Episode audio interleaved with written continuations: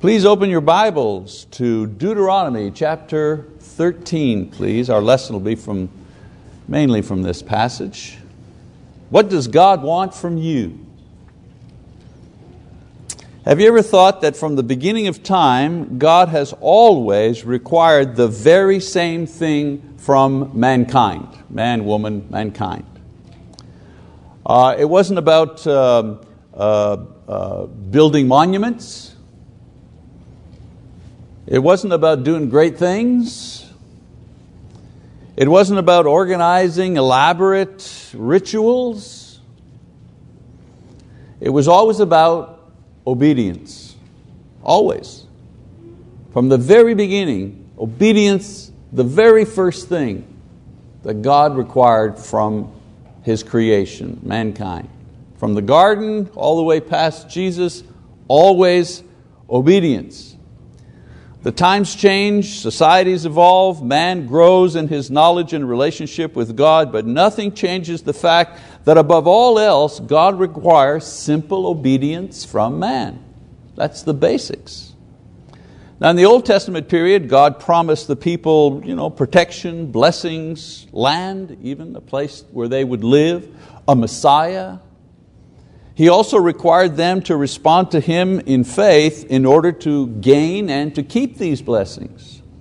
But that faith was always expressed in obedience to His moral and, uh, in this context, to His ritual laws. In the New Testament age in which we live, God has promised all of the things which the Savior has brought. Jesus has brought forgiveness and righteousness and hope of eternal life and insight into truth and the power to overcome sin in our lives. And in the same way, He requires the similar response of faith from us in order to acquire these things, and faith in our day and age is still expressed in exactly the same way in obedience. However, not obedience to the law as it was given to Moses, but obedience to the words of Christ as they were given to the apostles and recorded for us in the New Testament. Uh, doesn't Matthew or Jesus, Matthew records, Jesus is saying his final you know, instructions to his apostles, not only to go out and preach the gospel, but also to teach them to observe all that I commanded you. Observe, obey. The command to obey. And so the times and the circumstances change, but what never changes for the people of God is what they are to obey and how they are to obey. And that's what I want to discuss this evening. What we are to obey as God's people and how we are to obey it. And I go to the Old Testament and I go to the book of Deuteronomy because Deuteronomy provides information to every generation about this issue of obedience. Now in Deuteronomy chapter 13, 1 to 18, the writer provides a clear example of what is to be the standard for God's people. These few verses explain clearly what God expects us to obey in every age, in every circumstance. We know that Deuteronomy is the book that records what Moses said to the people as he was preparing them to enter into the promised land, a kind of a summary statement of all the things you know, that he had taught them, the things that they had experienced. The greatest danger, he says, that they will face will not be the foreign armies or perhaps a hostile environment. These God has promised His people that He's going to take care of for them, you know, the people who are wandering in the desert. Don't be afraid of the armies. Don't be afraid that you won't be able to succeed when you go into this land, the promised land. The greatest danger, he says, that they faced is the loss of their faith by disobeying God's word. That's the greatest danger. Moses knew that if they lost their faith, they would also lose God's protection and blessing. And so he warns and instructs them how to guard their faith in the face of foreign gods and pagan practices. And so in this chapter, he's trying to tell them what God expects them to obey. And that is, in simple terms, His word, and only His word. The point of this passage is that obedience to God's word is the ultimate test that someone or something is correct and pleasing in God's sight. And Moses gives three reasons why we should obey the word of God above all else. First of all, he says, the word of God is more accurate than signs or wonders. So let's begin reading chapter 13, beginning in verse 1. He says, If a prophet or a dreamer of dreams arises among you and gives you a sign or a wonder, and the sign or the wonder comes true, concerning which he spoke to you, saying, Let us go after other gods whom you have not known, and let us serve them. You shall not listen to the words of that prophet or that dreamer of dreams. For the Lord your God is testing you to find out if you love the Lord your God with all your heart and with all your soul. You shall follow the Lord your God and fear Him, and you shall keep His commandments, listen to His voice, serve Him, and cling to Him.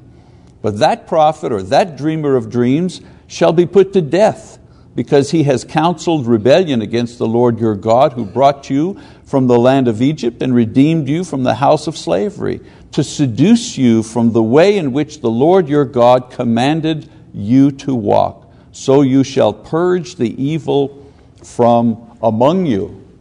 You know, that's such a modern you know, uh, caution uh, that uh, Moses talks about here, relevant not only to these people then, but even to people nowadays.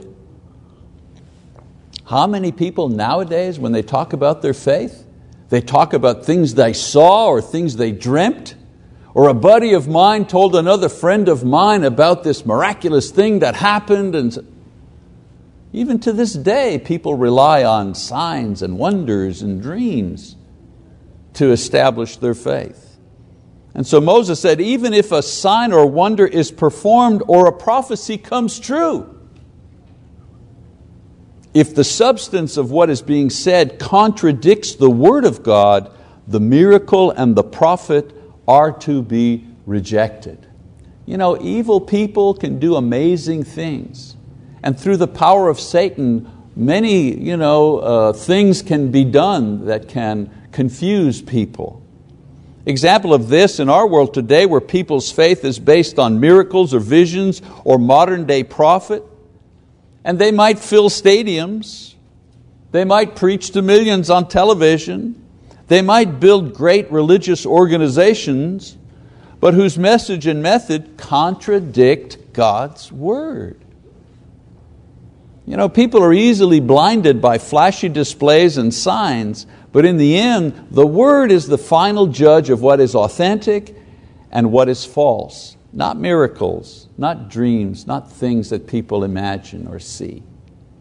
Secondly, in this passage, Moses says that the word must prevail over peer pressure. Let's read verse 6. Continue reading verse 6. He says, If your brother, your mother's son, or your son or daughter, or the wife you cherish, or your friend who is as your own soul entice you to secretly uh, entice you secretly saying let us go and serve other gods whom neither you nor your fathers have known of the gods of the peoples who are around you, near you or far from you, from one end of the earth to the other end. You shall not yield to him or listen to him, and your eye shall not pity him, nor shall you spare or conceal him, but you shall surely kill him. Your hand shall be first against him to put him to death, and afterwards the hand of all the people. So you shall stone him to death because he has sought to seduce you from the Lord your God, who brought you out of the land of Egypt, out of the house of slavery. Then all Israel will hear and be afraid, and will never again do such a wicked thing among you. And so the Jews were to safeguard the purity of the land by striking down and destroying at the very source any movement that would lead them into disobedience. Men who were being men who were beginning a movement into idolatry, these were to be sought out and stopped immediately. Now, in most you know, we fast forward to today, I've noticed that in most church splits, You see churches closing because, well, sometimes it's the demographics. You know, people move out of a certain district, a church begins to dwindle, there are only elderly people left, and so on and so forth, can't get new families, and so churches close, and other churches are formed. But sometimes, healthy, vibrant, you know, large congregations, so on and so forth, plenty of people, plenty of work that needs to be done, and all of a sudden, all of a sudden there's a division. All of a sudden there's infighting, all of a sudden there's quarreling, and you see the church divide, and because of that division, uh, the church uh, is destroyed, or that congregation is destroyed. And so, in most church splits caused by doctrinal differences, or rebellious grumblers, or discipleship factions, the one common mistake made by the leaders of the church is usually the failure to act quickly and decisively and biblically in disciplining and or cutting off the infected parts. I remember in the Canadian churches, when Lisa and I were working in Canada, the Boston movement, international church movement, you know, it came in and it, it filtered into the churches there in Canada like it did here.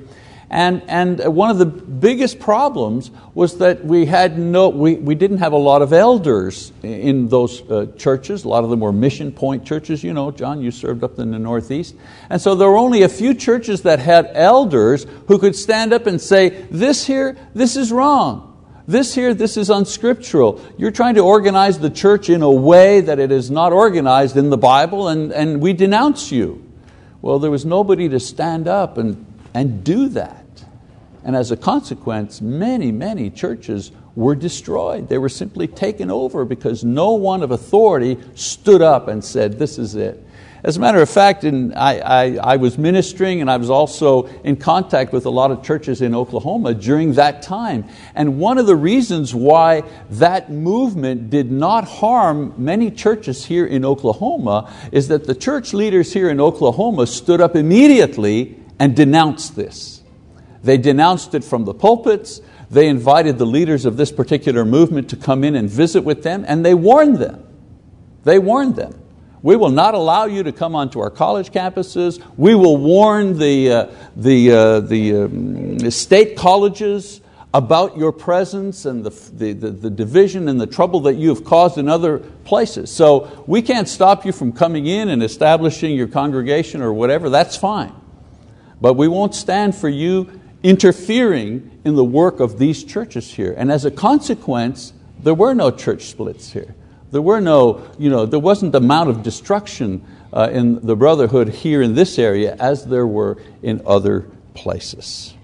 Obedience to the word is what decides who is right and who should lead and who should be corrected.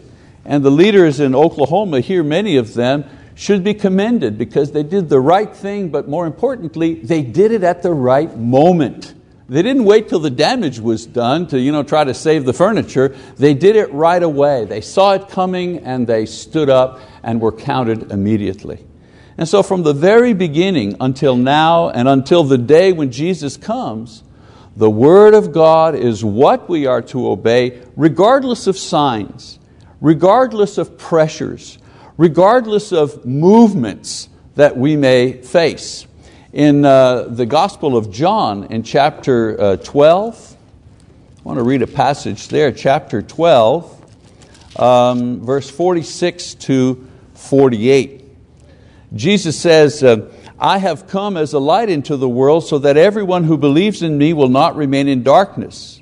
If anyone hears my sayings and does not keep them, I do not judge him. For I did not come to judge the world, but to save the world. He who rejects me and does not receive my sayings has one who judges him. The word I spoke is what will judge him at the last day. I go back to my example of here in Oklahoma and the issues surrounding that movement that appeared here many years ago. One of the things that took place was there were many articles written in bulletins, in the Chronicle, in other uh, Brotherhood periodicals where uh, the leaders of the church in this area denounced this particular movement, but they did it from the Word. They said, This is wrong because, chapter and verse, and chapter and verse, and chapter and verse. They equipped the church to be able to understand why this movement seemed unbiblical, was, was, was, uh, you know, um, was not following carefully the, uh, the structure of the church as it is uh, described uh, in the New Testament. And one of the, some of you may not remember this, but at the time, these people were very successful, and the argument was, but look at the success they're having. They're baptizing dozens of people a month. They've, they've built a church that has a thousand people you know, in, in, the, in, in eight months. And the argument was always, but how can you argue against their success? And to their credit, the leaders in this area stood up and said, Here's the argument. Here's the argument against their success. It isn't biblical that evangelists are over elders. That's not biblical. It's not biblical that one person be responsible to oversee several churches. They had a lot of ideas, good ideas, but a lot of improper or unbiblical ideas insofar as church leadership and church organization was concerned. And so that was a very important um, and um, strategic and effective way that the leaders here uh, uh, confronted these brethren. They, there was no shouting match. It was simply, let's look at the word and see what it says about what you are doing. And so the word became the final arbitrator as to who was right who was wrong in this particular argument.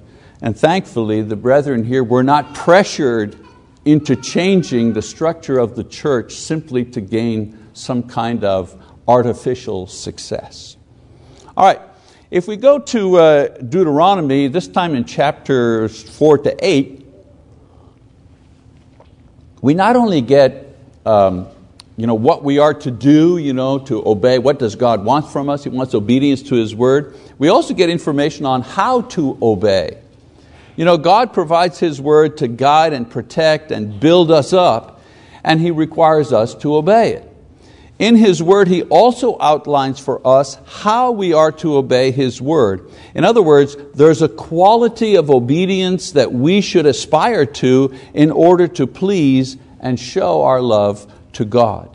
This spirit of obedience is explained in various passages contained also in Deuteronomy, uh, chapters ranging in chapters uh, 4 all the way to chapter 8. So let's read a couple of these passages that speaks to the issue of how we should obey. So in chapter 4, verse 2, uh, Moses writes, You shall not add to the word which I am commanding you, nor take away from it, that you may keep the commandments of the Lord your God, which I command you. So, one of the ways, you know, the how we're to obey, we mustn't add or subtract from God's Word. So, it's only God's Word. That's our guide.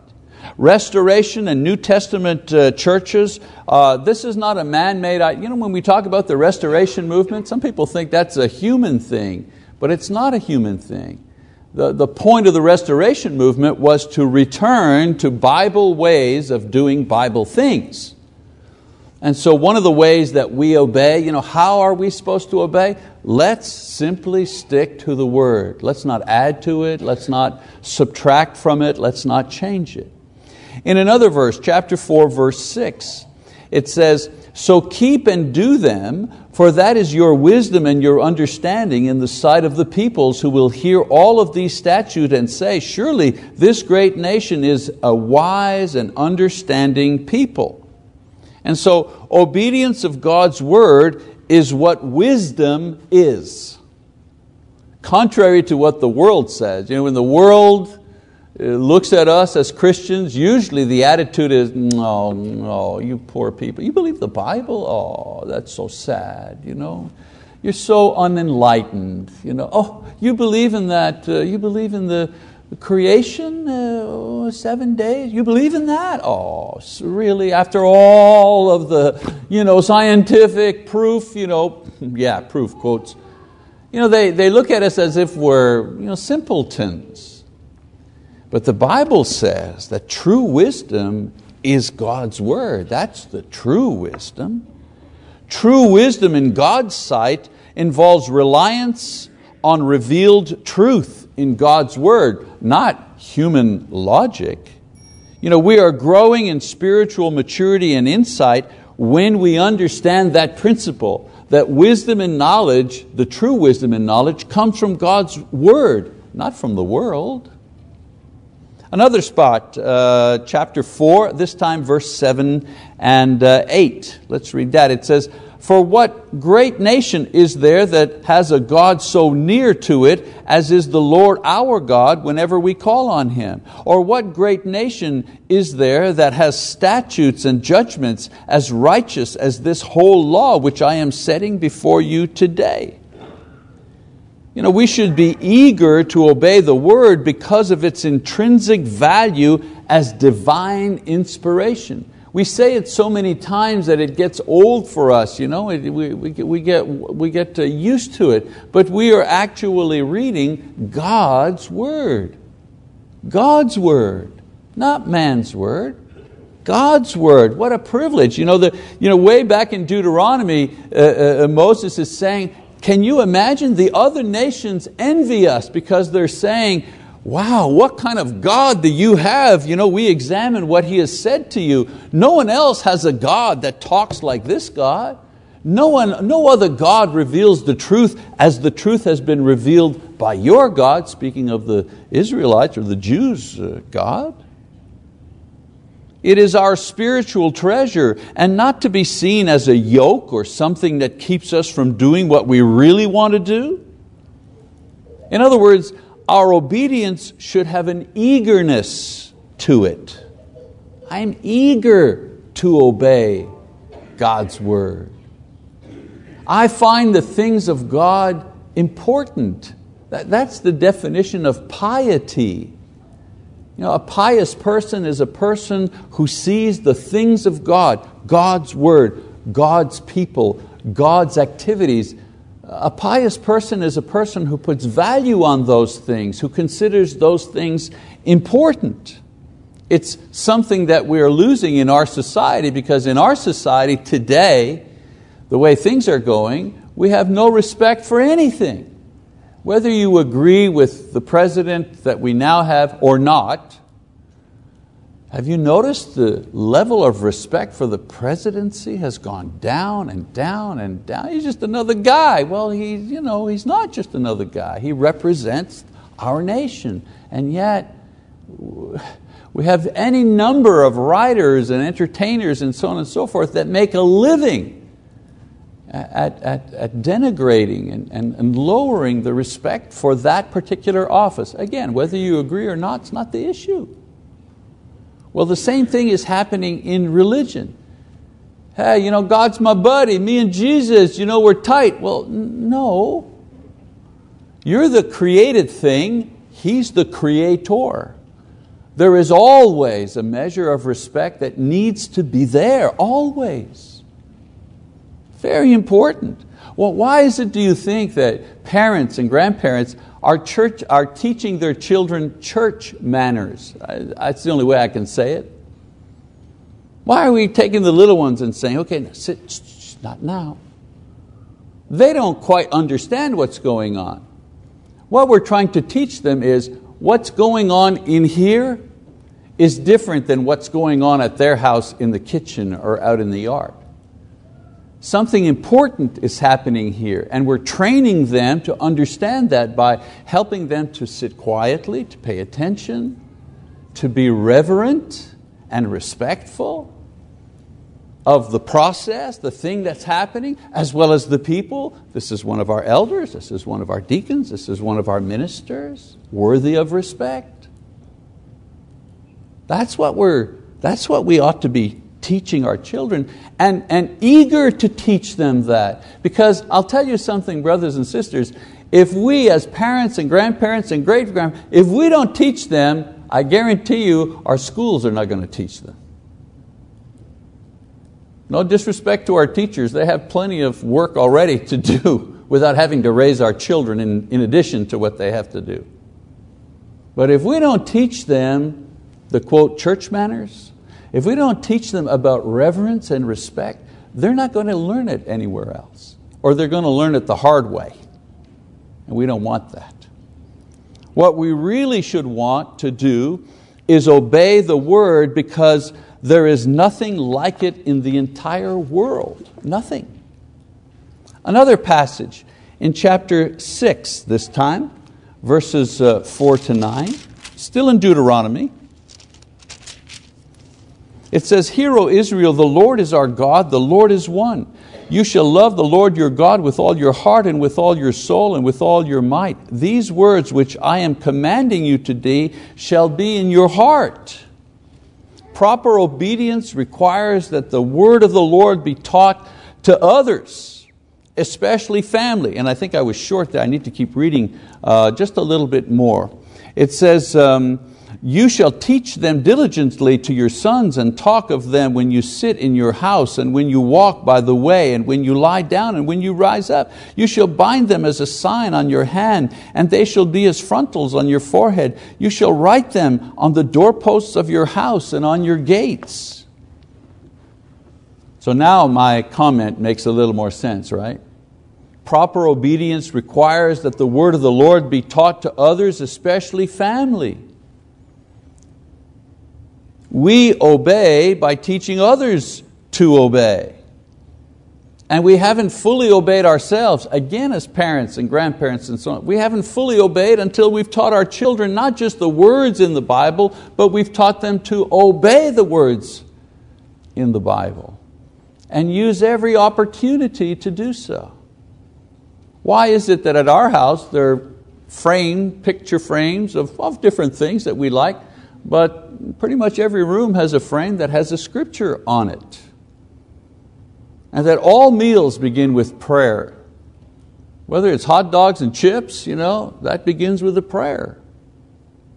And the children are, are taught, we're praying now. We're going to say thank you to God now. So let's be quiet. And that's everybody be quiet. Even the babies, you know, they can do whatever, but they're part of this learning process. And then when they grow up, I remember when Lisa and I would go on vacation, the kids were still at home pretty much, or maybe just at college, and we'd all get together, go on vacation. One of the things that we would do every day during our vacation, if we were gone five, six, seven days or whatever, every day, family devotional.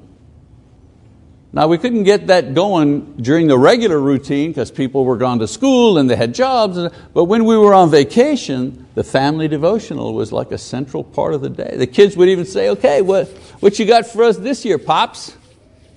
Because I'd develop a theme or something and Lise would make a kind of a takeaway piece of, I don't know, a fridge magnet based on what we were teaching that week.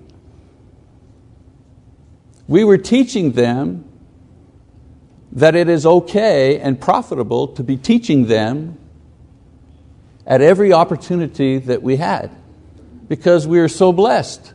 Both Lisa and I are Christians and all of our children are Christians, so there's no reason not to teach them. Everybody's in on it. Chapter 7, verse 6. Just another couple here. And remember, we're, we're, we're looking at how to obey right? We, that we must obey, that's the first thing he wants. How to obey. Chapter 7, verse 6.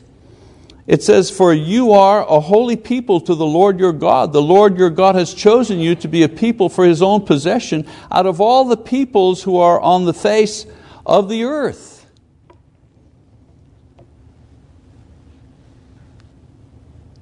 Obedience should be such that our conduct is superior to others. How do you get that from what I read?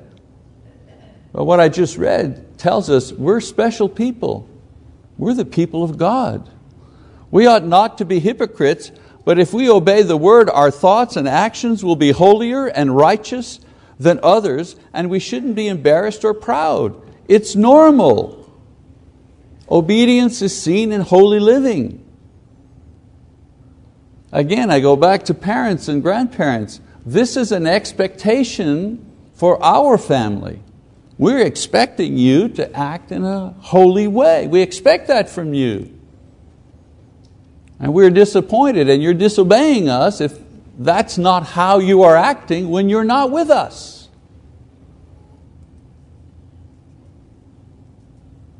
And then in chapter 8, Deuteronomy, verse 1,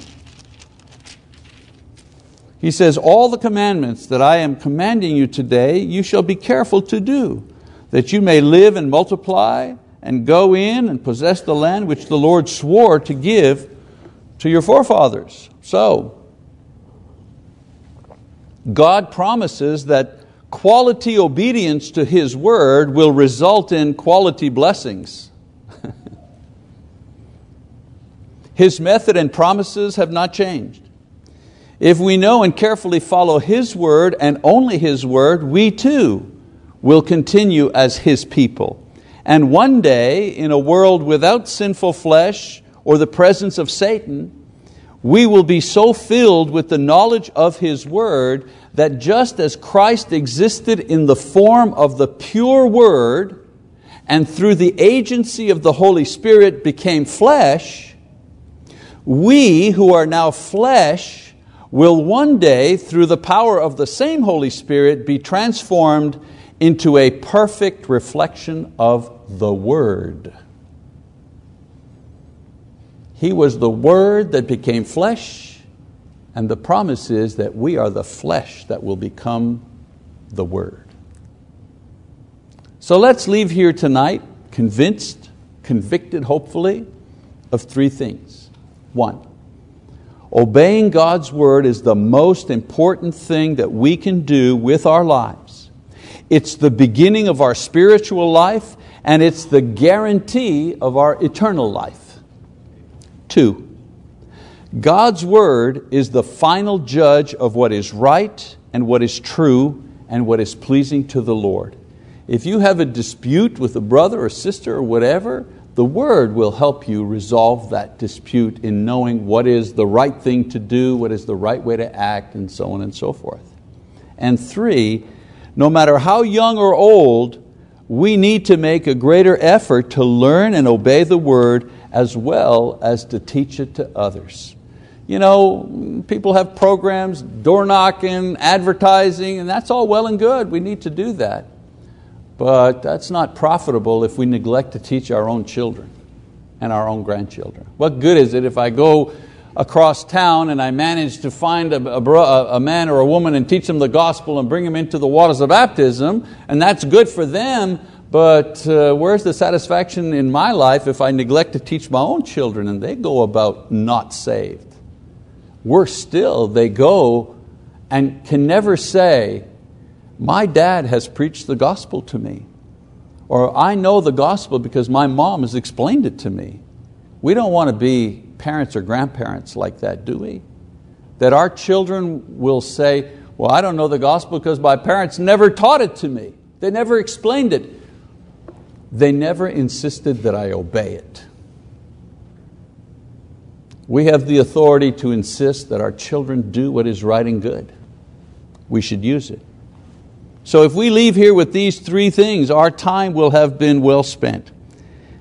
And you will have obeyed God's word. Now, there may be some who also need specifically, right here tonight, to obey God's word.